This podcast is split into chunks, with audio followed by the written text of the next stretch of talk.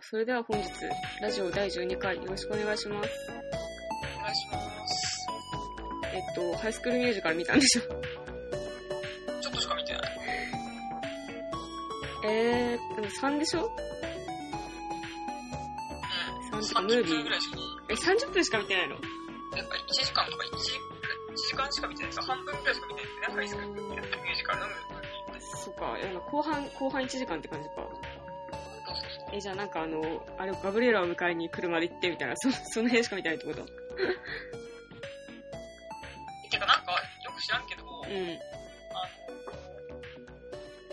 なんか、なんだろう、卒業、ミュージカル部の卒業公演の準備みたいなのしてて、うん。あみたいな、あれこれハイスクールミュージカルじゃねってなって、僕見たらやっぱハイスクールミュージカルじゃんってなって、うん。うん。で、なんかその時にはもうあの、彼女がなんか、うん。なんだろう、もうどどっか行かなきゃみたいになってそて、うそう、なんかあの、なんか、早めに始まるカリキュラムみたいな、なんか。そうそうそう、だから早めに抜けなきゃみたいになってて、うん。なんかもう、あのでも全然その辺話理解できてないから、話よくわかんねえなと思ってたら、なんかガブリエラがもう来うて、ん。で、なんかプロムが、いや、参加できないんだ、みそうそたいう、そうなんだよ。プロ間に合わないんだ よ。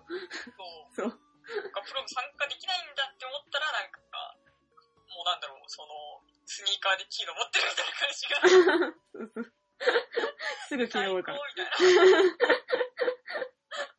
んな感じでしたね、ハイスクールミュージカル。そうそう。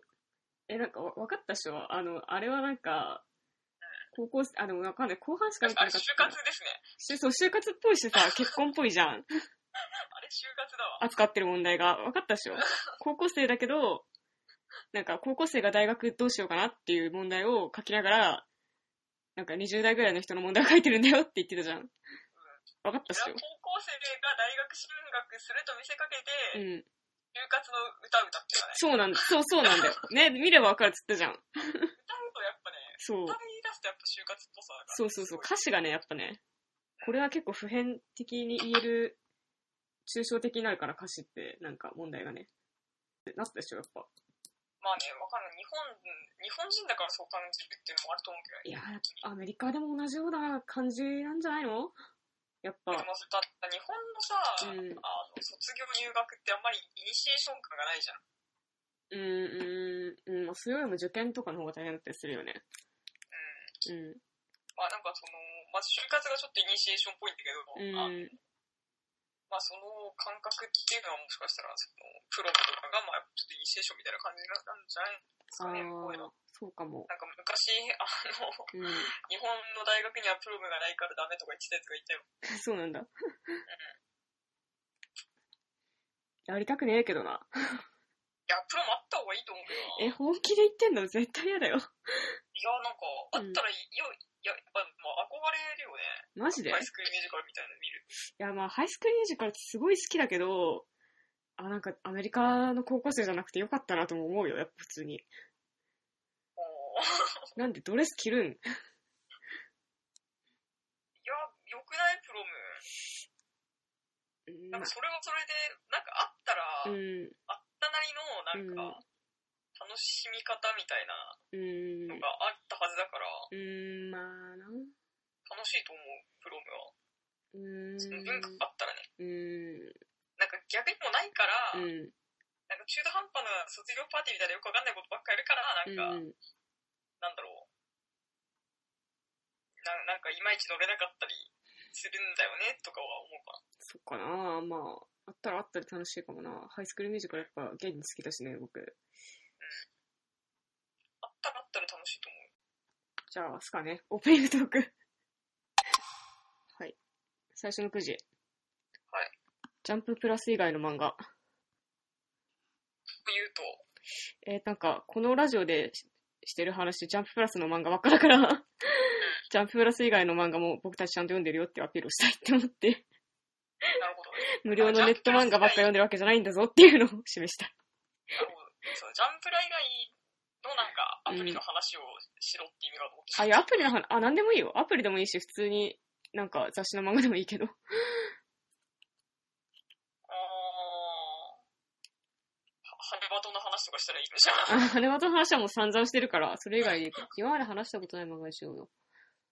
今まで話したことない漫画だと、今何買ってるえっとね、メタモルフォーゼの縁側の3巻が今日出たああね、新聞の広告にも出ててすげえビビったわ。らしいですね。で、うんハニワ堂の新刊昨日買ったし、うん。あと、異国日記、うヒールダンですね。ん。おーとか、漫画賞。うん。まあ、追いかけてるのは、なんか、ある時期から、やっぱ、大盤がかかぶんなくなったね。完全に。え、な、何追ってんの逆に。えー、僕、ヤクネバと、ドクターストーンと、うん、アマネギムナジウムと、あと皆さん、そうそう、皆先生。そう、ボールルームへようこそが、連載再開して嬉しいみたいな、最近のあれだと。えー、ボールルームって救し救済してたんだみたい。うん、なんか1年半ぐらいずっと止まっててたみたい。えー、そうなんだ。うん。3月のライオンとか。 3月のライオンって完結してなかったのしてないしてない。 でも結構もう畳にかかってるなみたいなところではある。あと、神様の横顔っていうああ、大好き漫画が、タイトルだけ知ってますね。そう、これをなんかずっと救済してて、作者の方がご病気でずっと救済してて、もうなんか事実上ほぼ打ち切りみたいな感じだけど、今月3巻が出るから嬉しいみたいな。なるほど。うん。感じかなぁ。あと今、なんか今月発売で漫画買うのうは、ん付き合ってあげてもいいからの2巻が出るんだよね。あそうなんだ。まあ、それを買うのと、あと、少女ファイトだね。少女ファイトずっとあ、買ってる。まだやってんだ、少女バイトって。うんまだやってる。うーん。今も春高やってるよ、春高。春高バレー うん春高の、何回戦だろう今3回戦ぐらいかな。。うーん。え、じゃあ、えやってま、す大ね。体4回戦とかだよね、決勝って。え、3回戦ってことは準決ってわけではないのえ、でも、準々ぐらいじゃん、多分。多分ね、多分。うん、準々ぐらいだと思う、多分。いや、なんかね、息長いよね、少女ファイト。長いね。なんかあんそれだと。1年に1回しか出ないから、そっか。気進みが遅いんだよね。な、なるほど。 まあ、それならって感じか。すげえ、僕、配給はすげえ不真面目に買ってんだよね。配給買ってたんだっけなんかね、すっごいね、10巻おきぐらいに うちにある。えー、 1巻と7巻と16巻と25巻とみたいな。すごい適当にあるんだよね。すごい適当だね。うん。ごめん、配給ファンごめんって感じ。配給私は、読む読む詐欺を、うん。もう10年にわたりやってるからね、一気に関しては。 10年もやってんの。配給10年も連載してないから。え、10年はやってるでしょえ、やってないと思うよ。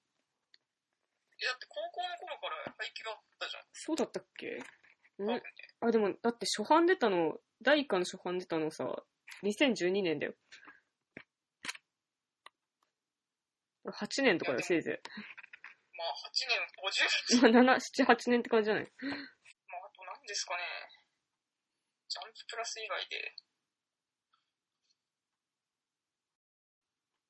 あ、あと、銀のサジを買ってるよね。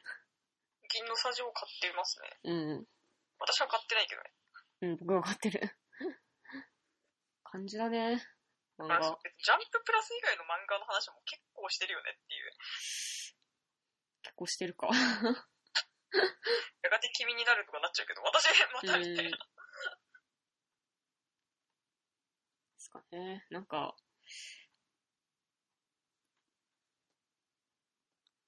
まあでもやっぱジャンププラスは面白い漫画多いなと思うけどね。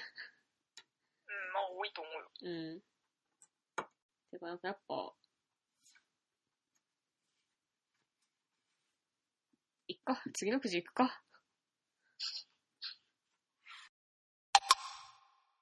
プリバラにさよならを言う練習をする。そうなんですよ。クリパラにさよならが言えなくて困ってるえっていうか。待って、プリパラって終わってないの終わったよ、特に。だよね。 クリパラ2年前に終わりました。えうん、 今更さよならを言う練習すんのそうだよ。私あの、そのプリパラが大好きすぎうて、ん。まあ、そもそもプリパラって何かっていうところからあーまあ軽く、じゃあ、はい。まあプリパラっていうのは、うん、まあ、えっと、4年間続いた女子向けアニメうで、ん。大人気女子向けアニメだまあなよね。んか、プシリーズリキュア、アイカツ、プリパラみたいな感じだよね。そうそうそう。まあ、女子向けアニメのううんちの一つで、うんプリパラっていうのは、そのプリティリズムシリーズうん、の3代目なんですよ。うん、だって4代目か。うん、うあの、プリティリズム、ん、うん、オーロラドリーム、うん、プリティリズム、ディアマイフューチャー、うん、うん、プリティリズム、レインボーライブ、うん。プリパラ。はい。まあ、そのプリティリズムシリーズの、うんまあ、4代目であるところのプリうん、パラ、まあ、4年間やったっていう大人気アニメプリパラ。うん。どん、存じ上げ今もておりまうそすようプリ。パラ終わっちゃって、今、うんキラッとプリちゃんっていうのをやってるんだよね。あそうなんだ。プリちゃんが今2年目みたいうん、うな感じですけど、ん、うん。うん。まあ、ちょっと私はでも未だに過去に取り残されてるからえ、さ、キラッとプリちゃん見てないのキラッとプリちゃん見てないし、うまあ、録画してるけど見てないし、ん、うん。プリパラの最終回が見れない。最終回4年間見てないん ?2 いや、2年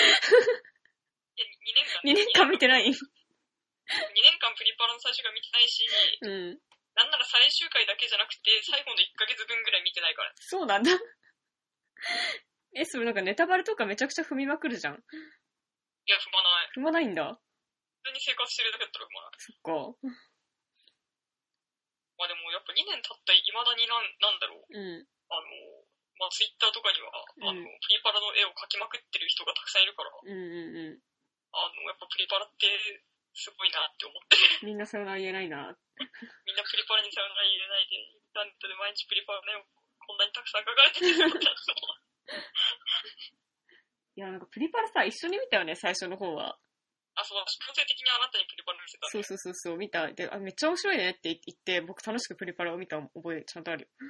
面白かったでしょ、プうリんパラ。スーもパーおもろいプリパラ。うスーパーおもろいんですよ、プリパラっうてね。ん。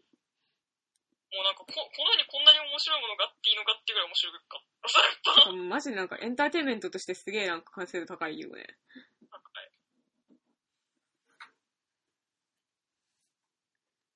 でも、プリパラにさよなら言いたくねえんだよな。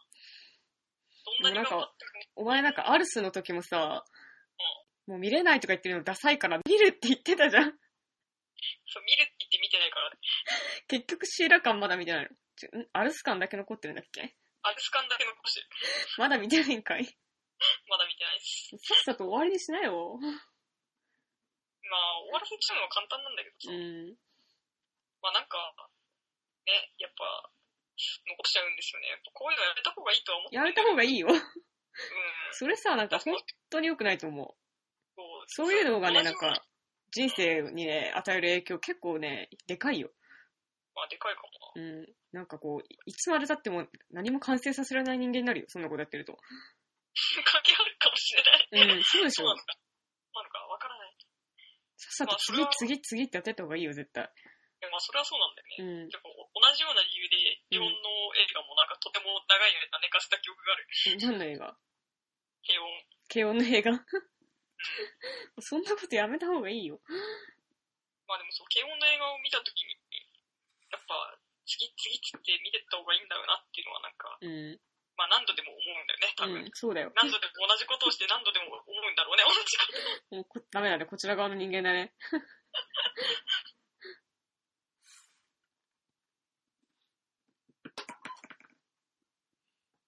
じゃあもうなんかもうラジオ撮ったら、今日、今日見るくらいの勢いで。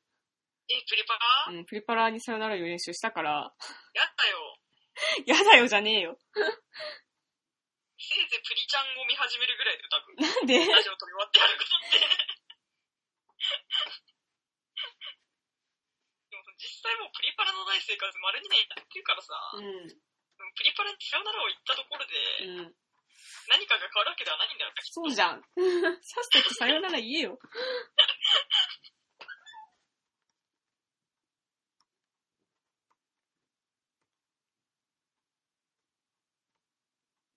あー、プリパラプリパラ本当にすごいんだよね。プリパラでもマジで見た方がいいよ、健康になるから。うん、長うんなんい。かめちゃくちゃでも見たいんだけど、めちゃくちゃ長いからさ。うだだからやっぱ見れないんだよね、長いから。うでも、はっきり言って、顔見なくていいから、ん。 BGV でも全然いけるからな、あ今的のに。ね、アマプラに入ってればめちゃくちゃ BGV にするんだけどな。あ、アマプラとかには入ってないね。うん。アマプラに入れてほしいな、そういうアニメこそ。森脇監督、まあ、森脇誠って人が監督なんだけど、うん。森脇監督はなんかね、やっぱどう考えても天才なんだようん。ね。まあちょっとその、森脇に、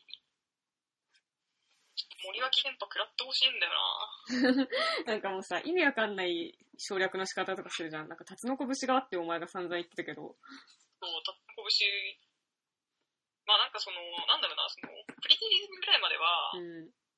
なんか、辰のこぶしって感じだったんだけど、うまあその、プリパラはなんかその、辰のこぶしプラス、うん森脇節がもう混ざってん。て、うん。よりカオスになってるっていう。なんだでろう、もななんんかか、カオスだけど、うん。なんかちゃんと、知性を感じるんだよね。でもやっぱいいよね。それがすごい。なんか、サラザンマイ見てるとさ、すげえさ、あの、3話で、なんか、なぜかさ、なんか唐突にネズミが現れてミサンが取ってくじゃん。ああ、あったね。とか、あの、僕すげえ大好きな6話の、あの、なんか相撲のシーンで、なんか意味不明になんかガムパッチンが出てくるじゃん。出てくる。パチン痛いってやつ出てくるじゃん。なんか、あれに近い意味わかんなさがあるよね。プリパラにも。えっとね、プリパラはうね、ん。でもだから見ていただくしかないと思うんだけど、うん、なんかあ、あのイズムじゃないなんか、あのイズムとはちょっとまた違うかもしれななんい。か唐突に出てくるみたいな。唐突に出てくるとかじゃなくうて、ん。絶対なんか、本日とか5分でやってるだろうみたいな感じなんだけど。 でもまあ、ちょっと本当に見ていただくしかないんだよな。見ていただいて、なんか、うん。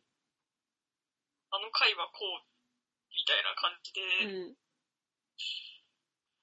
整理していくしかないっていうか、うーんまあ、うん。まあ、なん、なんか、いや、もう、なん、なんだろうな。またやっぱ役者のアドリブとかも多分相当すごいから、プリパラっへえ。て。なんかそれも込みで、なんかこうしてどんどんカオスなものが加速していくっていうかうーね。ん。とにかくあんなに面白いアニメはなかった。じゃあ、このラジオ収録したら見てね、プリパラ。次の9時いいいかなプリパラ見るね、じゃあ。プリちゃんを見るぐらいはあると思う。なんでだよ、プリパラ見ろよ。プリパラ見えないよ。プリパラってさよなら言う練習全然してないじゃん、だって。どう、どうしたらプリパラにさよならを言うようになれるのじゃあ。なんかそれを考えるためのくじだからさ、それは。いや、だからもうプリパラじゃない心の支えあるでしょ、今いっぱいだって。ええでも、プリパラほどうさ、ん、安定供給されるっていうか、う毎週やるんだよ、プリパラって。ん。 うん、まあ、アニメは全部そうだよ。毎週やってうて、ん。あんなに面白いもの、ないよ。アキシティってプリパラがないから、うん。私はテラスハウスを見始めたのかもしれない飛し。距離が違う、かなりあると思うけど、プリパラからテラハまで。うん。え、でも今テラハあるんだからいいじゃん、プリパラなくても。私いや、よ 別くねに、えよ。いいじゃん、見終わったところでプリパラがなくなるわけじゃないんだから、一話からまた見直せばいいじゃん。まあね、それはそうなんだけどね。うん。まあ、じゃあプリパラのボックス買おうかな。うん。そうだよ、プリパラのボックス買って、うっつって見ればいいんじゃないまあ、また、気持ちを新たにうん。プリパラを見直すと。うん。うん。じゃあもうこの収録が終わったらプリパラをポチる。オッケー。うん。決定プリパラ買います、決定じゃあ次のくじいくよ。はい。あ、ケミオさん最高君雄さん、ケミオさん知ってるえ、うちら、墓場までなんとかのラ永ジ遠オのラーメンで。知ってるケミオさん。その、うちら墓場まで家のラうンウェイはん。知ってるけど、うんうん。え、なんか、インスタの人気な人かなぐらい渋谷、は、は、渋谷、東京ですよ。知らないですか知りません。ハチ公前とかドカちゃん混みすぎ知らないですか全然知らない。 知らないのかよ ー。まあでもお前が知らないだろうなと思ったから入れた。あそうなのケミオさん最高だからマジで。ほーてかなんか、ラんッパーなんえ、ですか違うよ。ケミオはなんか、なんだろう、ジャンル不明人 間。え、てかもうなんかそれこそなんかプリパラみたいな面白さが絶対あるよ、ケミオさんには。まあでもな、確かにちょっとプリパラピンを感じた。うん。い や、マジでケミオさん最高だからね。 なんかあの、なんか、あの、なんていうのかな、ケミオさんが今一番なんか有名っていうか、やっぱインスタでおしゃれファッションを投稿するとか、なんかその、LA に住んでんだけど、ケミオさん今は。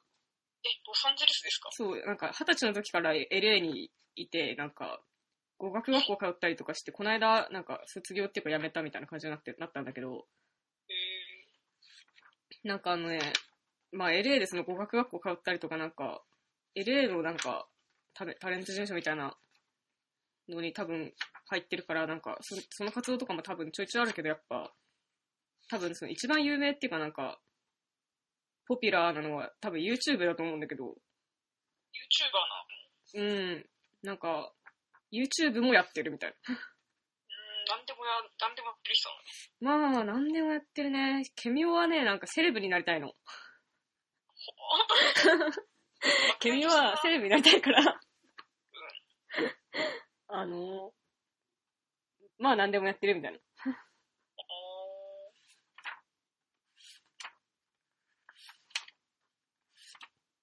セレブになるために、なんか、日夜いろいろなことしてると。なんかもうね、ジャンル不明人間ですとかね。 何をやってるって言う言われてもちょっとわからない。とりあえず生きてますとか言う。へえまあ、ケミオさん、私なんかずっとただのおしゃれな人だと思ってて、なんか、なんだろうな、ケミオさんがどういう感じの人かみたいな、全然知らないでしょ。だから、インスタおしゃれ人間だろうなぐらいの知識だよね知識しか。でもなんか YouTube でどういう喋り方をしてるとかさ、なんか知らないと思うんだけど、うん、知らない。なんか多分一番イメージしやすいのが、なんか一 k さんみたいな。うーん。一番イメージしやすい、近い、近い感じ。わ私たちの記憶っていうか、知ってる人の中で多分一番近いのはなんか、一光さんみたいな。あの勢いで、なんか10分間ぐらいバーって語るの。YouTube で。へえっていう、なんか、ケミオの YouTube チャンネルがあって、なんかそこでな、なんだろうな、なんかね、うーんと、なんか、カラコンをしようと頑張ったり、なんか料理を失敗したりとか、あとそのなんかアメリカになんか観光に来た友達を止めて、 なんか、あの、観光地行ったりとか、なんか渋谷帰ってきて、なんかい一日だけ渋谷で遊ぶ遊んで帰るとか、やってんの。うん、まあ、ユ YouTuber だよね。でも YouTuber だと思うじゃん。なんか、うん、そんなさ、なんかパリピの日常みたいなの見てもつまんねえよって思う思ったでしょ、今。いや、わかんない。でも、要はじゃあ面白いんだろうなと思った。くそ面白いからね、ケリオさんの。ケリオさんの番組マジで面白いから。え、なんか、で、一番おすすめのやつがあって、だから、じゃあこれ見ます。そう、いや、なんか一番、一番おすすめ選べないけど、すごい絶対面白いのは、なんか、あげあげ修学旅行っていう。あ、そう、なんか、おま笑い、芸人っぽい。んお笑い芸人っぽい。違う、あげあげ修学旅行はお笑いかパリピのネタっぽいじゃん。そうかなそう、なんかあのさ、マツコ会議に出てたさ、吉明くんとみちちゃん覚えてる覚えてる。うん。で、なんか、吉明くんとみちちゃんの友達なの、ケミオは。あ、そうなんだ。そうで、あの、アアメリカにあ、れあ、なんかあの、うん。友達ができたみたいな。そうそうそう、そう一回出てた、マツコ会議に。あれ、ケミオさんだからはい。はい覚えてる覚えそてるうそうそう。 で、なんかその、みっちゃんと吉明くんと、ナディアちゃんっていう、なんか、ケミオのマブダチがいるんだけど、が、なんか、3人、あの、アメリカに来て、なんかあの、手病のうちに泊まってもらって、あちこち行くみたいな動画が、超面へえ。白い。あじゃあとりあえず今、うん、だからこの収録終わったら見て。あ、 今、今見てる、今見てる。今見てんのえ、収録終わってからにしてよ。私の話を聞いて、今は。あ、はいはいはい。見てるよで、。その まず、、アゲアゲ修学旅行がすごいおすすめなのと、あと、なんかあの、去年の年末最後にやってた質問コーナーがめっちゃ良くて、なんかその、ケミオさんがなんか、ツイッターで募集した質問にを打ち返していくコーナーが、なんか、3ヶ月に1回ぐらいやるんだけど、で、そのなんか、あの、去年の年末にやった質問コーナーが、私的にはすごい一番面白い。じゃあちょっとそれも後で見ます。 そう、なんかケミオさん白い毛皮みたいな上着を着てるケミオさんがサムネイルの画像だ から、白身。 で、なんかそこでね、すげえ面白かったのが、なんかその、ケミオがなんか、あの、怪我をして、怪我したけどなんか楽しかったみたいな話 を、いや、まあ聞けばわかるんだけど、怪我したけどなんか楽しかったし、今全然平気だよみたいな話をしてて、で、なんかその、で、なんかそういうことを友達に言ったら、なんかその、頭大丈夫みたいなこと言われたけど、まあ大丈夫じゃないよね、みたいな。なんだそれ。そうで、なんかネジはね、なんか30本ぐらい抜けてるんだけど、抜けたネジはさ、刺せばよくないっていうの。いや、そ っか。楽にしたいみたいな。まあ わかんないけど、でもその後にテトリス方式だよねっていうの。な何方式テトリス方式だよねっていうの。 いや、よくわかんねえ。いや、なんか抜けたネジはさ、刺せばよくないテトリス方式だよねって言うんだよ。 くそ面白くない よくわからん。いや、わかるっしょ。 ネジは、抜けたら刺すけど、テトリス方式だからまた消えるんだよ。あ、刺したら消えるっうてことん。 でもウケんじゃん。いいや、なんかよくわかんないけど。いや、よくわかんないけど、ウケケるンゴさんの動画を見たら面白いのかもしれないよね。うん、超面白い。わかんないわかんない。そう、で、そのなんか、 ケンゴさんの動画を早く見見ないことには嫌がんねえ子なんだし。そうまあでもそのなんか最後のその、怪我、白い怪我を着てるケミオさんの質問コーナーで、すげえなんか、ケミオさんがお金について話してるところが、すごいなんか注目すべきところだから、じゃあそこはじっくり見て。あ、はい、わかりました。そう、なんか、お金について自分がどう思っているかみたいな話を、マジで名言だし、なんか話の、なんていうの、振り、つなぎ、落ちみたいなの完璧だから、 ええぜひ聞いてほしい。はい、わかりました。うんでね、なんかすごいその、ケミオさんがね、じゃあその動画内で私が素敵だなと思ったエピソードを最後に紹介させてほしいんだけど、はい、どうぞどうぞ。すげえケミオさん素敵だなって思ったのは、なんかあの、なんだろうな、ケミオさん、なんだろう、働くとしたら何になりたいですかみたいな話だったかな。なんかそんな感じの質問があって、で、なんかその、キッザニア東京で働きたいっていうの、ケミオさんが。おーで、ケミオはキキッザニア東京で働きたいって言ってて、その、なんか、なんでかっていうと、キッザニア東京って施設はいろんな子供が来て、いろんな職業を体験する施設じゃん。で、うちここで働けば、警察にもなれるし、お医者さんにもなれるし、飛行機のパイロットにもなれるじゃんみたいなこと言うの。 はいはいはい。でもさ、違うじゃん いや、間違ってるじゃん、明らかに。お前は違うやろっていう。子供あ、あくまで子供がアミューズメントのために来て、 体験するのであって、そこの従業員はそうじゃないじゃん。 まあ、そりゃそうだよね。でも、そういうツッコミをするのは野暮なんだよ。野暮で、なんか、ケミオさんそれを分かってるのか分かってないのか分かんないんだけど、 でも、その、キツネ東京を見て、私ここで働きたいって思って、その、履歴書とか出さなくても、何にでもなれるじゃんって言えるケミオさんすごい素敵じゃないそう、もうそれはね、ちょっと実物を見ないと何とも言えないえ、なんとも言えないの もう私これ聞いたとき、ケミオさんのこと大好きって思ったのに。伝え聞くだけだと、うん。普通にやべえやつって感じ。いや、もうやべえやつだよ。 まあ、やべえやつだけど、ケミオさんマジで、なんか、すげえ好きなんだよね。とりあえず君がケミを好きだということは伝わった。うん。だし、なんか、どこ、どこまで行っても渋谷、日本の東京は聞いてくれお。なんか、去年の、秋かなわかんない。忘れちゃったけど、になんか、ケミオさんが、なんか、発射した自分で作った歌みたいな、 あって。そう、全部手作りで PV とか作った、はいはいなんかどこまで行っても渋谷、日本の東京って歌が YouTube にあるから、それもぜひ見てみてほしいですね。はい。見ます。うん。いやー、ケンさん最高だから、マジで。キリオが最高だということが分かった。うん 伝わってねえなーえ、伝わってると思うけど、ピリ辛みはなんかなぜかすごく感じたので、でしょあ、そうなんだろうなと思って。わかるっしょ。だからもうプリパラなくて寂しかったらケミを見ればいいんだよ。解決。次。プリンセスプリンシパルの話をしないといけない。あ、そんなくじ入れたっ入ってけたよ。プリンセスプリンシパルの話すっか、じゃあ。うん。うん。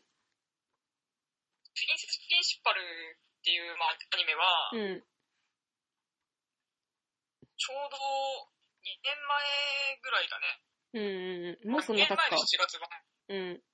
2年前の7月に始まったアニメ、うんうプリンセスプリンシパルってん。いう、うまあ、あの、サンヘルツっていん。う、うまだちょっと若いスタジオが作ったオリジナルアニメなんだけども、ん。うん。まあ、え、名前ぐらいは知ってるっしいょや、もちろんもちろん。なんかお前がすごいハマってたのも知ってる。私がもうドハマりした、本当になんか、業界入っうん。て一番ぐらいにハマったんだよ。うんうんプうん。リンセスプリンシパルはあね。そうなんだ。そこまで言う。あそこまで言うぐらい、うんプリンセスプリンシパルにはハマってた。うんうん。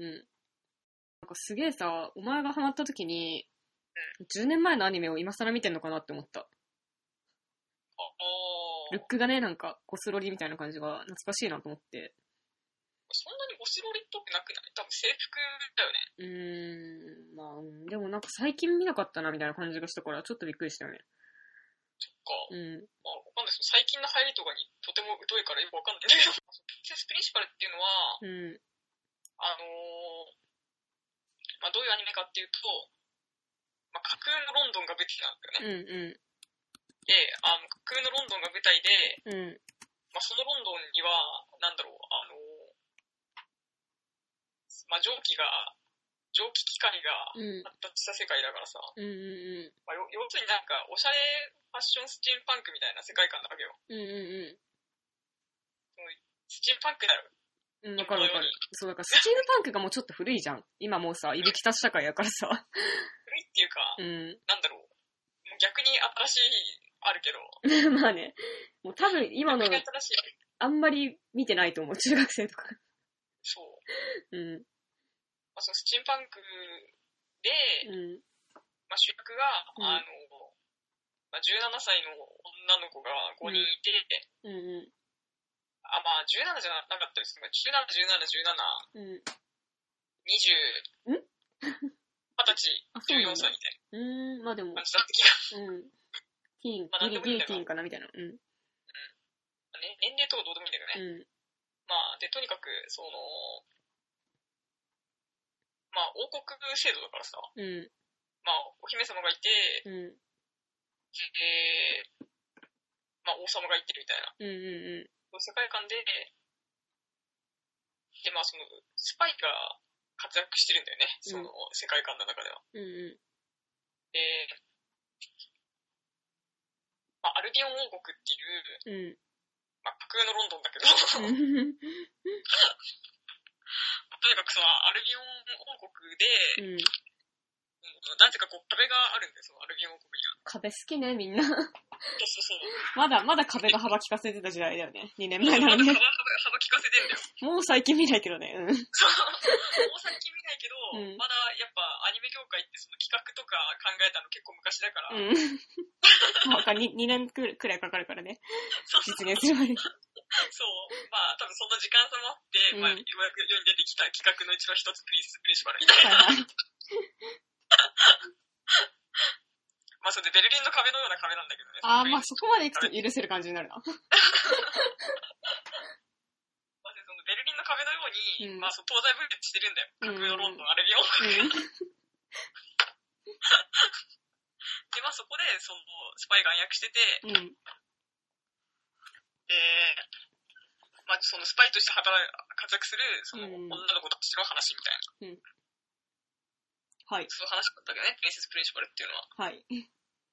何か質問ありますかえ、特にない です。え、だって別になんか、あれでも映画はやるんでしょ確か。あの、映画やる。映画はいつやるんですかとか気になるかなそれまだね、未定ですけど、こう。まあ、ガルパンが終わったら制作が始まるぐらいじゃないですそか。れってなんか何十年後とかになっちゃうないだからそのガルパン今やってるから、 うん。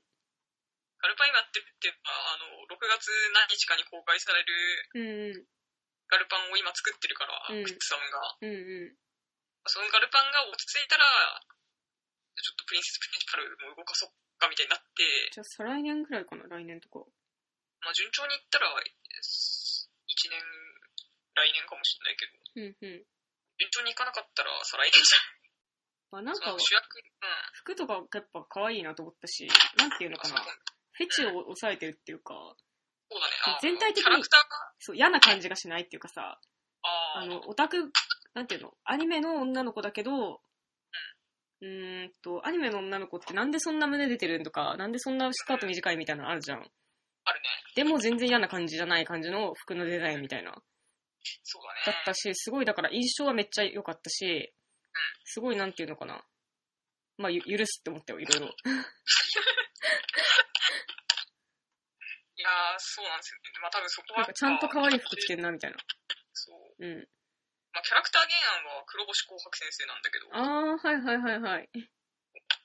あその黒星紅黒星紅白先生うが、ん。キャラ原案で、うん。キャラクターデザインとしては、まあ、秋谷幸恵さんっていう人が立ってうて、んうん。まあ多分その秋谷さんのバランス感覚によるところが大きいと思うんですそうよ。なんだ。エチ、うんエ。チに関しては。そう、すごい、ああいう、ああいう感じの女子が出てくる女子アニメいいよね。うん。まあとにかく素晴らしいですけどね、というふうに。プリンセス・プリンシパル素晴らしかったですね。うん。で、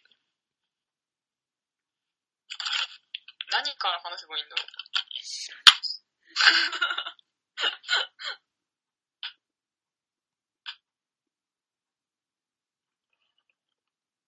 まあ、そとにかくね、私の好きなもの全部載せアニメだってことがわかるよね。 うん。まあ、でも、お子さんランチみたいなアニメなん だよ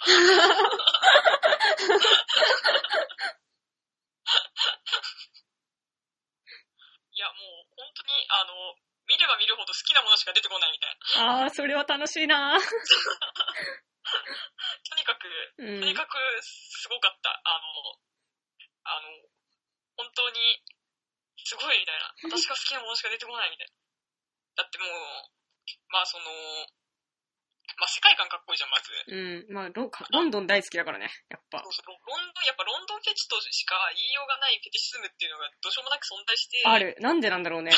コナンだかからな多分そういうフェティシズムによってさ、あのうんメリー・ポピンズみたいな映画が無限に大量生産される。うん。ね、リポピンズね、ロンドン萌え的にはすごい良かったもんね。そうそうか、メリー・ポピンズとか、うん。なんかヒューゴの不思議な発明とうかんさ、うんいうんやなんか本当にもうロンドンフェチとしか言いようがないじゃん、多分。うん。ない ね。赤いそういう、、赤い電話ボックスあるみたいな。そうそうそう。だから多分そういうフェティシズムっていうのが確かに存在して、なんかこういう作品が無限にいつまで経っても大量生産され続けてしま う。まあそういうことだと思うんだよね。うん。で、まあなんかその、パディントンとか最高なんだよね。そうで、なんかその主役のアンジュとかもさ、うん。なんかちょっとシルエット解決ゾロっぽいしさ、あー、そうなんだ。あのなんかそのスパイ服みたいのがあって、帽子かぶってみたいな。うあ、そうそうそう、帽子かぶって、んうんうん。まあマスクはあれなんだけど、でもゾロは、ゾロはメキシコじゃん。 あの、そうそう だけど、まあいいけど。でもなんかそんな感じ。みでもね、見てると、なんかわかるんだよね。これはあの映画じゃん、みたいな。あー、そうなんだ。そうそうそう。あの、これミッションインポッシブルじゃん、みたい な。ことがなんかしばしばあって、へー。この辺はやっぱなんか、なんだろう。なんなんか見ててとても、なんていうのかな。やっぱり、みんな映画好きなんだな、みたいな。うん。っていうのがなんか、分かってよかった。見てて。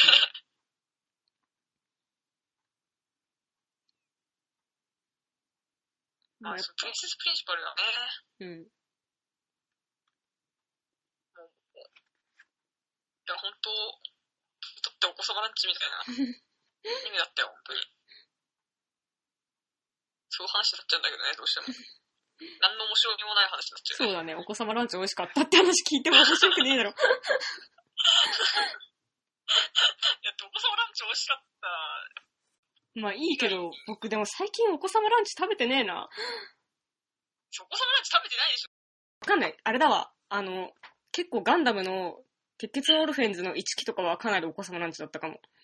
あー、すごいお子様ランチだった、あれは。なるほどうね。ん。マジで好きなものしか出てこなかったね。舞は。最高だったな。好きなものしか出てこないってすごくないすごい。なんか何が起こっても、何が起こっても楽しいみたいな、なんか、なんだろうね。まだ、まだ好きなものが出てくるんかいみたいな。まだ美味しいものあるみたいな。そうそうそう。毎は毎は、まあ、とにかく新作楽しみです。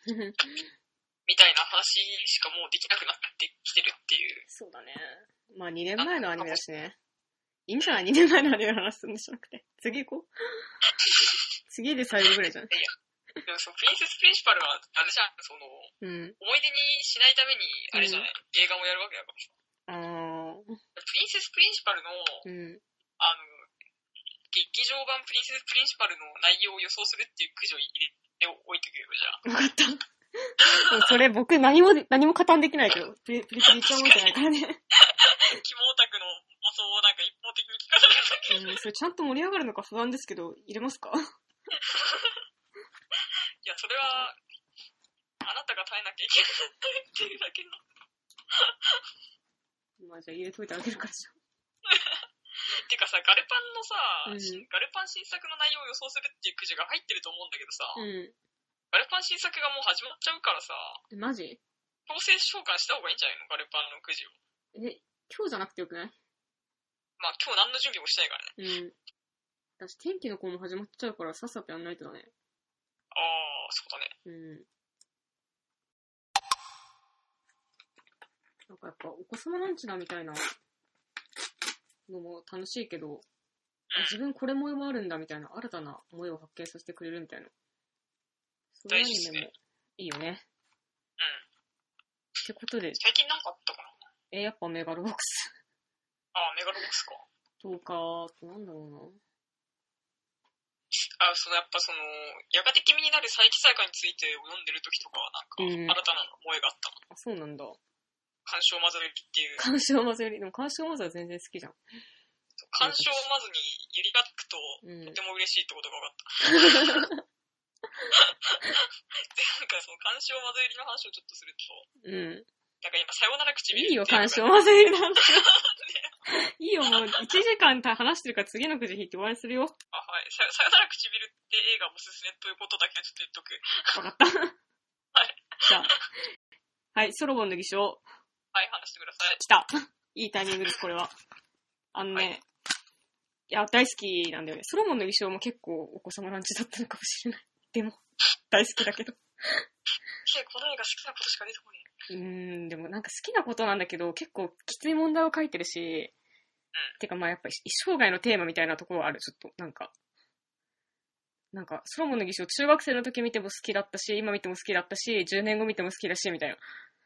いつであっても絶対好きだな、みたいな。感じでやっぱ、最高なんだよね。なんかまだ見てないんでしょ見てない。でも100回ぐらいそのものの印象がいいって話は聞かされてる。大好きだからね。なんかそのね、ソロモンの偽証、だから、君見てないから、ネタバレしないでおすすめしようと思うんだけど、なんかあの、まあ、宮部みゆき原作の長編推理小説の映画化で、あの、まあ、中学校の話なんだよね。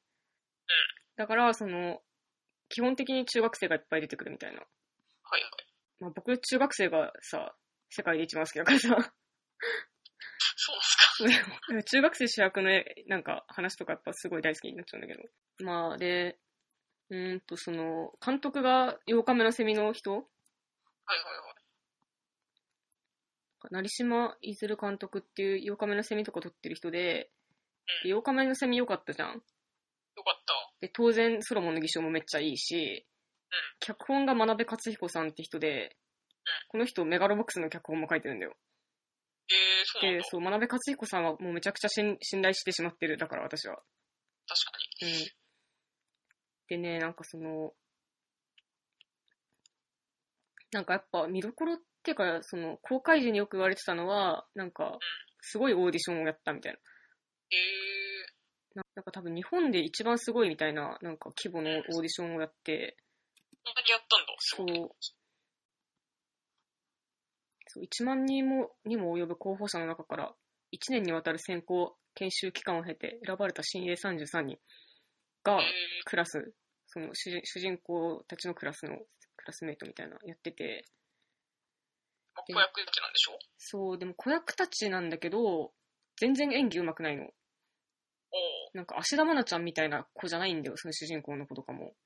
なるほど。そうな全ん然だ。うまくなくって、なんか、うまくないっていうか、やっぱ、その、当然なんか芸能界でやっていく人だし、その、結局その主役に選ばれた藤野涼子さんって子が、主人公なんだけど、藤野涼子さん今なんか、不女子芸に告るっていうドラマの主人公やってるから、あー、なんか、すげえたまに見るよ。あ、本当なんかあれいいのいや、なんかね、その全然話わかんなくて、私、その、うテん、レビがつけっぱなしになってる時になんか流れてる、流れてることがあるから、うん、う2話分ぐらいなんかチラ見してるぐらいの感じだかん。ら、やっ全然わかんないんだけどそう、内容とか。 ぱ僕は藤野涼子さん超大好きになっちゃってるからさ、それ は本直書見 て。すごい応援はしてるんだけどね。で、その、で、あんま演技上手くない、ない子たちだから、なんていうのかな、すごいね、なんかね、3年3組みたいになる瞬間がある と。そうなんだよ。 3年3組じゃないなんだっけ爽やかお前中学生日記中学生日記中学生日記もあったけど、そうそうそう。三三爽三三。やか3組、そう。 なんか、その、大人役教師役とか、お父さんお母さんとかは、すごいなんか、鉄板のさ、すごい役者の人が演じてるんだけど、子供たちは、そういうなんか、演技、なんか、演技が上手い子供たちってわけではないから、っていう映画なの、ソロモンの偽証っていう。なるほど。そういうバランスの映画なんだけど、それがめちゃくちゃ内容にハマってるんだよね。へえー、そうなんだ。うん。うん。なんかそのストーリーが、まあ、ある朝その、投稿したら飛び降り自殺かみたいな感じで、クラスメイトの男の子が死んでて、で、その、まあ、バブルの時代の中学校で、あ、バブルなんだ。そうそうそう、だから、あの、結構、なんていうのかな、今よりもすごいなんか、なんていうのかな、治安が悪い。荒れてるってこと うんまあ、荒れてるんだけど、普通、なんか普通の学校なんだけど、まあ、クローズゼロみたいな学校とかそういうわけでは全然ないんだけど、なんかすごい、あの、親が、なんかバブルで成り上がって、金、すごいお金持ちになったから、息子が不良なんだけど、なんか逮捕とか、なんか、し連行とかされても金で解決してるクラスメイトとかいたりして、そんな、まあ、いや、はい、で。そうで、いじめとかがすごいやっぱ陰惨なんだよね。なんか激しいっていうか。で、なんかそういう中学校が舞台になってて、で、なんか不登校みたいになっちゃってた子が、ある朝死んでてみたいな。で、なんかその自殺ってことで型がつくんだけど、なんか本当はその、さっき言ったその、なんかお金いっぱい持ってるみたいな不良生徒が、あいつが本当は殺したんじゃないかとか、なんかそういう、なんていうのかな、投書みたいな、あの、怪文書みたいななんか手紙がはいはいはい。テレビ局に届いちゃうんだよね。ああ、そうなんだ。そう通通報されるっていうかそうね。そうそうまあ、テレビ局にだけ。そう。で、なんかテレビの取材が学校に来るようになって、で、本当はあの子は自殺じゃなくて、なんか、他殺ですよね、みたいな。のを、なんか、外野が行ってきて、なんか、学校が混乱するみたいな。で、当時のメディアの影響力ってのがすごいしさ、すごかったからさ、本当最悪なんだよね、なんか。面白そうだね、確かに。そう、すごい最悪な感じになるわけ、その学校が。で、なんかその、夜10時の特集みたいなの組まれて、なんかそれっぽい感じで報道されるみたいなさ、なんか、なるほそど。う、とかでも、その、あのいじめっ子が殺したんだとか、そういうなんかことを言われて、なんかいじめっ子も、なんか本人をやってないって言ってるし、うんその、けどあ、あいつ悪いやつだから、あいつがやったとしてもおかしくないってみんな思うし、みたいな。ですごいなんか最悪な感じになるんだよね。確かにとにかく地獄って感じ。そう。で、でも結局そ行動、の、行動んは悪だよね。うーん、で、そう。でね、なんか、それでなんか、なんか何が真実なのか分かんなくなって、みたいな。混乱して、みたいな。で、傷ついた子供たちみたいな。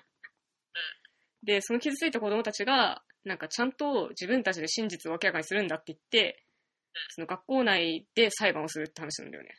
あー、だから裁判が始まる。そうそうそう。本当は自殺なのか他殺なのかとか、誰が怪文書っていうか密告をしたのかとか、なんかそういうのをちゃんとなんか自分たちで調べてなんか立ち向かうんだっていう話なんだよ。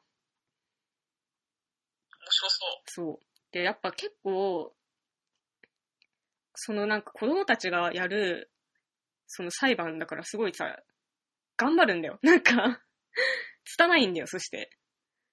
なんかその、体育館で裁判最終的にやるんだけど、そのなんか、なんていうのかな。なんかそれ朝礼でネタ、バレですかあ、ネタバレはしないしない。その、だからさ、学校にあるものとかで裁判の道具をさ、揃えたりするわけ。えー、あの、裁判の法廷のさ、机みたいなのあんじゃん。ああいうのをこうなんかステージの上にさ、作ってみたいな。そういうのとか、そのなんか、そのステージと、なんか、陪審席、なんていうのかななんか、こう、体育館に人を集めてみたいな。やっその、卒業式みたいな感じで椅子がバーってあってみたいな。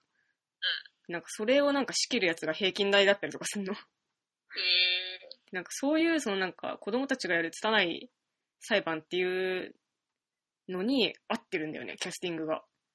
なるほそのさ、爽やか3組みたいな演技をしていることがめちゃくちゃ合ってる、そのコンセプトに。でね、そのなんか、なんていうのかな、その、子供たちが、なんか大人がやるようなことを真似してやってるみたいなはいはいはい。はいはいのがすごい良くって。はい。なんか裁判なんて大人がやることじゃん。本当だったらそんな、なんかバブルの時代とかさ、いじめとかなかったらそんなことしなくてよかったのに子供たちは。けどなんかそういう問題が起こっちゃったから、そういうさなんか、ここでこの問題を解決しないと、もう私たちはちゃんとした大人になれないっつって、やるんだよ、おー裁判を。うん。漫画っぽい。そうなんだよ、もう。も うそういうの見てるだけでさ、やっぱさ、うわーってなるじゃん、なんか。そうで、なんかそういう話なんだよね、ソロモンの気象って。なるほうどね。ん。じゃあちょっとこの後伝えで借りてこようかな。 うん。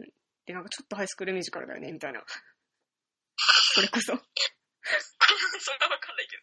いや、なんか、ハイスクールミュージカルもさ、なんか、何度も言うけど、高校生が、ちょっと大人の問題について悩むじゃん。なんか、これは高校生が主役だけど、結婚のことについて悩んでるよねとか、就活のことについて悩んでるよねみたいな。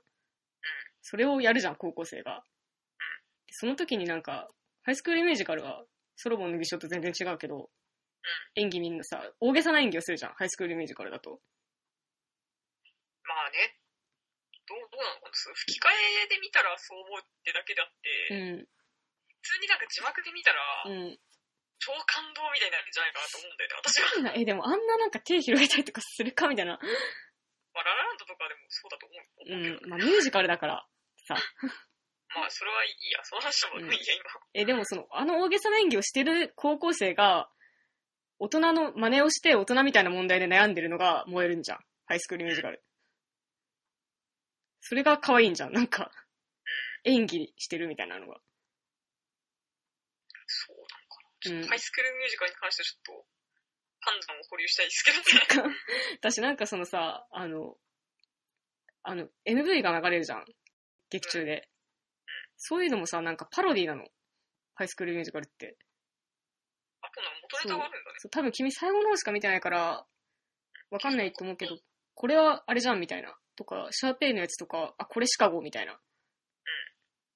のが結構あって、その、だしなんか、トロイ・ガブリエラは明らかにウエストサイドストーリーだし、まあ、わかるでしょうーん。まあ、わかるけど。ガブリエラはプエルトリコ系なんだよ。あ、その、人種がってことうん。あまあ、あ、全然言及してないけど、そのことについては。まあでもこれはウエストサイドストーリーオマージュだよな、みたいな。み見た瞬間にわかるみたいな。なんかそういうなんか大人な問題について、問題を高校生が演じ、なんか、演じてるの込みで面白いみたいな。そのパッケージが面白いみたいな、ああるじゃん。ハイスクールミュージカル。確かになんか捨てるとこないみたいな。そうそうそう。あれの日本バージョンみたいな。その、おぬきちょっとあるみたいな。え感じ なんか、ミュディズニーがミュージカルとしてやるとハイスクールミュージカルになるけど、日本の監督が、なんか、やると爽やかさんくんみたいになるみたいな 感じ。ー、えー、なんか、いで、ソロモンの衣装すごい大好きなんだよね。や、もうちょっと見てみますよ、そう。うん。おすすめです。はい。はい。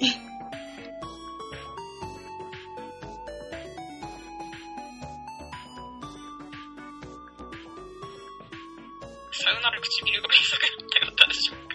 うーん、じゃあ、いいっすよ。聞きましょうか。さよなら唇がすごいよ良かったんですけど、うん。いや、あの、よ予告見たわ。見たうん。見た見た。UFO の時に流れた番宣が。ああ、そう、いい、いいっすうん。ね。やっぱユーフォニアムとか見る人にこそさよなら唇見てほしいよね。やっぱそういうことなんだろうなと思った。うん。うん。あの、あとね、さよなら唇を見に行った人は怪獣の子供を見てほしいんだよそうなんね。だ。あ、まあでもあれも3人出てきてみたいな。鳥をものだよね、なんていうか。別にその鳥を縛るとかじゃなうくて、ん。まあそのさよなら唇を見に行った時に、う新宿の東宝シネマズで見たんだけど、ん。うあの、まあなんか普通、なんだろう、まあ、小松菜奈のファンなんだろうな、みたいな女の子とかがさ、すごいいるわけん。うよ。ん。うなんかそういう子たちが、ん。うん。なんか二人三人とかでさ、連れ立って見に来てるわけよ。あー、うんうん。で、なんかそう、すごいその見終わった後の雰囲気がめちゃくちゃ良くて、 さよなら唇へえ。の。で、うんなんか、なんかなんだろう。まあ、さよなら唇ってどういう話かっていうと、うん。まあその、春レオっていう、うん。まあ、春か、門脇麦演じる春っていう、うまあ作詞作曲してる、アコースティックギターで歌歌ってる、ん。まあなんか、女子女子グループだよね。あの、まあ作詞バンド作曲やってる春、うん。まあ、レオって言ってたけど、うんうで、まあ、あの小松菜奈がやってるレオっていう、まあ、レオ作詞作曲しないんだよね。ん。そうなんだ。歌ってるだまけなのあ、歌歌。ってるだけなんだうん。よ。で、まあ、まあでもその、レオはなんか春にとってミューズっていうか、うんうまあ、レオがいるからこそ、まあ、春がまあ、ちょっと歌を作り続けてるみたいなところもまあ、ありつつ、ん。なるほど。こうで、そこにもう一人、シマっていうう、ん。成田亮だっけうんな、まあ、。ちょっと、まあ、その成田亮扮するシマってうんいうう、まあ、付き人っていうか、ん。うまあ、車、車運転して、その、ツアーとか行くときは、ん。うん。まあ、シマが運転して、うんうまあ、パンフレットとか、ポスターとかにはマネージャーみたいな書かれ方してるけど、ん。うんうまあ、マネージャーだよね、白紙って。ん。うんまあ、その、島っていう、まあ、女女男で、うん。うんまあ、ツアーに行きますと。うん。うんうでも、春寮の関係ってなんかもう、マジでもう終わりが近いっつうか、ん。うんうん。もうマジで仲悪くんだよ、春寮。そうなんだ。 仲いい瞬間から始まるわけじゃないんだね。最初の段仲階良いから瞬もそう間だかねら始。まるんじゃなくて、うん。もう最初からもうその、社内に、社内から始まるんだけど、うん。社内から始まるっつうか、まあ、その、じゃあ今からツアーに行きます。うん荷物を運びます、使わない積みますみたいな、うんこうこから始まるんだけど、ん。うん。もうその瞬間からもう雰囲気悪くて、うん。なんか、この会ツアーが終わったら解散ってことでいいんだな、みたいなとこから始まるわけ。うん。まあなんか、予告見てた段階では結構、そその辺くらいまでは結構読み取れたわ。うん。ほんと、ただ、たただもう、地方のライブハウスを転々うと、ん。あの、旅して、うっん。ていうだけの映画なんだよね。えひたすらそそううなんだいう映画だへえそうー。なんかもっとなんか、もっとなんかあんのかと。 いやまあでもそうだね。それだけで結構ドラマ作れるよね。確かにね。もう、いや、すごい、超、まあ、そう、まあ、面白いんだけど、うんとっても。まあね、そそう、思ったんですごい、あの、まあ、そのさ、まあ、言う、言うたら、うん。まあその、なんていうのかな、その、内容、やってることの内容的には、まあもうこの、リスタ青い鳥が、うん。もうなんか現実版リスタ青い鳥っていうか、えそうなんだ。 お前何でもかんでもリズドイって言うから、あんま信用できない。もう完全にもうドロドロ、ドロデマ状態に突入したリスタ青い鳥っていうか、うん。ああの、のぞみちゃんとみぞれちゃんも気が強くなっちゃったバージョンの、リスタ青い鳥っていうか何でもリズドイって言うからな。まあとにかくうん。ね、まあ、まあ確かに、リスト多いと言って、それだけあの、凡庸性の高い、何にでも通じるテーマを扱ってる作品だからさ。はいはい、それで。はいはい、それで。まあ、サヨナラクシルもそうなると。うん。えっと、サヨナラクシルって、島がいるんだようん、ね。うその、要するにその女女の感情プロレスに巻き込まれる男ってん。うん、いうのがいて、う島はその春に片思いをしてたりするんだけん。ど、うん、うん。まあでもそれもね、すごい良くて、うん、うん、うん。やっぱ女女に挟まれる男は得てしてなんか、それこそラナベ主人公みたいになる場合が多いが、そうならない。もうやっぱその女女に挟まれる男っていうのうを、ん、あれだけうまく描けた作品って、うん。他にないんじゃないかなってぐらいいい島がよ良かった。うーん。その、やっぱ女う女に、ん。そのやっぱその、まあリストリもそうだし、うん。まあそれこそ21世紀の女の子とかをさ、うん。う見ると本当に思うんだけど、ん。うまあやっぱ今ミニシアター系は、あの、すげえ指ばっかなんだよね、ミニシアターでやる映画って。確かに。多いそうね。。ゆりブーム来てるかもね。まあユリブームは来てるわけですよ。間違いなくうん。ね。で、まあ結構その21世紀の女の子の監督たち作品見てもそうだし、うん。まあその映画を作りたいみたいな女の子たちが、うん。うもうなんかその女の子たちの想像力がさ、やん。うん。まあ、っぱ女と女の関係性に偏りがちっていうか、まあそういう流れがあるんだよね。だからその女同士の関係性ってうん。いううのに、想像力が偏りがちなんだけど、ん。うん。うまあその女同士の関係性っていうか、女ん。女にう巻き込まれる男っていうのがん。うん。いるはずだよね、みたいな。確かそうで当然でそのなんかさ、まあ、その21世紀の女の子たち女の子の監督たちが作ってる映画だったってさに。うもうなんかもう女同士の関係性が辛いみたいなさうんうん話も結構多いじゃん。ん、うまあ、そそれこそユーフォニアムとかもそうかもしれないけどん。まあね。でなんか本当女辛いみたうん。いな、でも辛いのって女だけじゃない当然そうなんだよねう当然辛いのは女だけじゃなくん。うん。うて、でまあでもなかなかそのまあそその男の辛さみたいなん。うん。ね消え取れないと思うんだけど、見事にうまくいってるっていうか、感動しましたよ、私は。うなるほど。ん。なんか女女男あんまないよね。男男女は結構あるけどさ。まあ、それは、男男女は時をかける少女とか言って、そうそうそう、時かけとかね。女女感情プロレスとかさ。うちらは、ああ、あれのことかみたいなのわかるけどさ。うん。わかる人いいのかな感じがわかるでしょ。うーん。まあ多分、その、あれだよね、その春とレオは、あの、春に対する憧れと劣等感みたいな感じでしょ。あ、そうそうそうう。ん。 私は春みたいになれないみたいな、そういうのに巻き込まれる成田レオってことでしょ。えっとうね、ん。まあそうね、まあだからレオが、うん。う多分ね、レオも春が好きなんだよ、多ん分ね。うまあで、島も春が好きなんだよ、多んうん。う分ん。うんね。う多分それはそれは多分っていうか確実にそうなんだけん。ど、春が姫、姫として、そのトリオにはいるわけだね。そう、でも春うんは、なんか、なんていうのかな。まあ、レオが好きなんだけど、うん。あ、そうなんだ。いや、そうそうなんだけど、うんあの、春はなんかすげえ不器用なやつだから、うん。なんかこう、他人からの行為をうまく受け取れないというか、あー。 こういう感情のキャッチボールがど下手くそだから、なんか、素直に人からの行為とか受け入れないからさ、うんうんうん。でまあ、だからその、まあね、まあ、だからさ、春はレオが好きなんだからさ、うんなんかもう、そうレオとくっついて終わりでいいでしょみたいなうんうまあ、そう映画じゃなかったらさ、映画じゃなかったらっつうか、まあ、その終わりになんないからあの映画が生まれちゃうんだけどさ、うん。まあ、とにかく、そういう、まあ、春、春っていうすげえこじらせ女のせいでなんか、まあ、ここじれながらも、なんか、終わらない、どこにも行けない三人の旅みたいな、 そういうどうしようもない映画なんですよ。うーん。監監督督は、は、うんロロとか蘇りの塩田明彦監督です。そうなんだうだよ。結構信頼してる。見よっかな、じゃあ。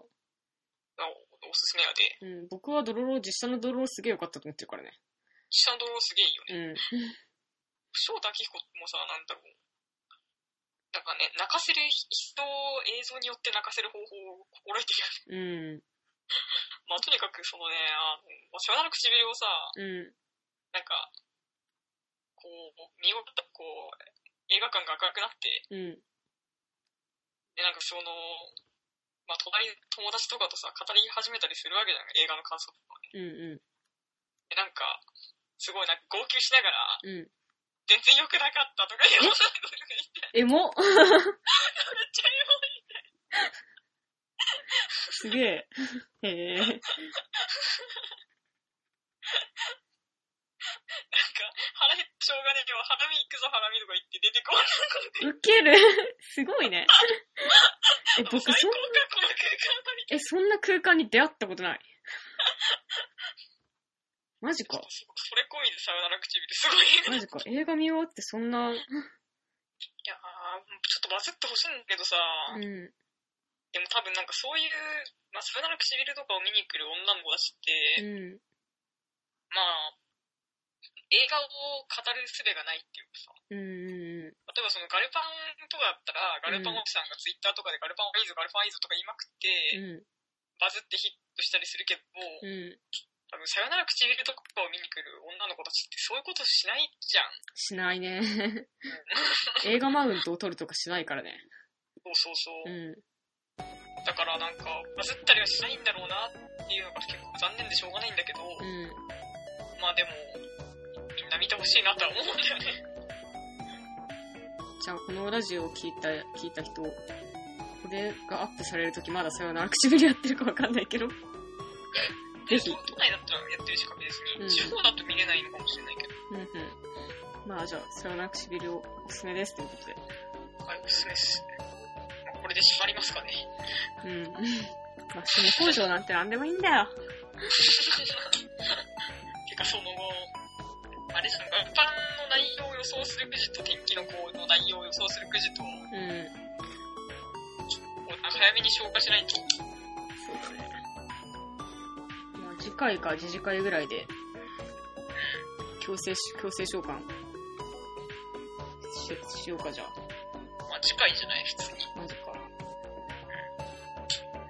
え、じゃあなんか家に、録画ハードにある、雲の約向こう約束の場所見なきゃじゃん。ああ、雲の子約束の場所に一番いいと思う、新海も。そう、あれがいいって聞くからちゃんと見ようと思って、でも、どうしても見る気にならない。まあでもで、も1時間ぐらいで終わるでしょ、あれ。わかんない、そうなのかな。うん。まあ、わかった、見る見る見るよ。じゃあ、続きは次回の収録で。はい、よろしく。